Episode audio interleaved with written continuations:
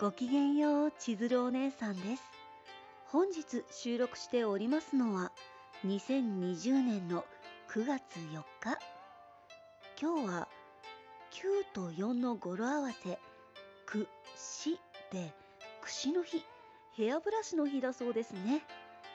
お姉さん、髪はね、結構いろいろ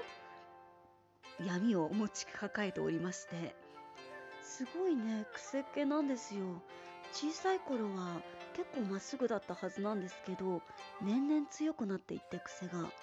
今ね結構縦ロールに近い感じになっています。髪をねいっこに縛ると、昔ねお姉さんの夢が縦ロールになることで、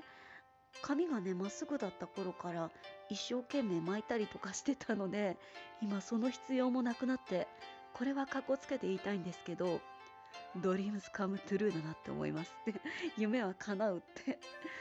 そのうちね、人間ってなりたいようになっていくんだなぁなんて思いつつ、いろいろな創作のね進捗も、今日はちょっと髪をねいじりながら今お話ししてて、首がきつくなってきたので戻します。進捗なんかもお話ししたいなぁなんて思いまして、お姉さん今日は休もうと思っていたんです。昨日のねイラストを根詰めすぎてちょっと疲れてしまったなと思って、でもねなんだかんだでがっつり描いちゃいました。無機恋、あ、正式名称お姉さん未だに覚えられてない自分の作品の無機恋っていうのがあって、略称でそのね作画をしていました。やっぱりねツイッターさんとかで人気とかがあんまり残念ながら出なくって、こう綺麗にね早めにまとめていかなければいけないかなってなってきて、そのね美しく短く清らかな終わり方をね必死に模索していて、今日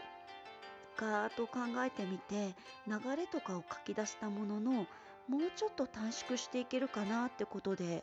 いい感じにギュッと詰め込んで書いておりますよ。